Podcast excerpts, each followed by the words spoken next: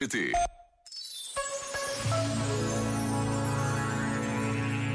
A grande maioria de nós acordamos todas as manhãs, levantamos-nos, vamos trabalhar.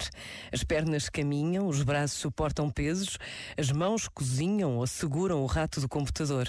Sentamos-nos nos comboios, nos carros, no metro e regressamos a casa fatigados, por vezes quase desconsolados. Mas pode bastar um problema de saúde, uma questão no trabalho, para tudo se alterar. E é nesse momento que percebemos como acordar com saúde, ter um transporte para o trabalho, encontrar uma família família no regresso a casa são razões mais do que suficientes para dar e agradecer a Deus o que se tem. Pensa nisto e boa noite. Este momento está disponível em podcast no site e na app.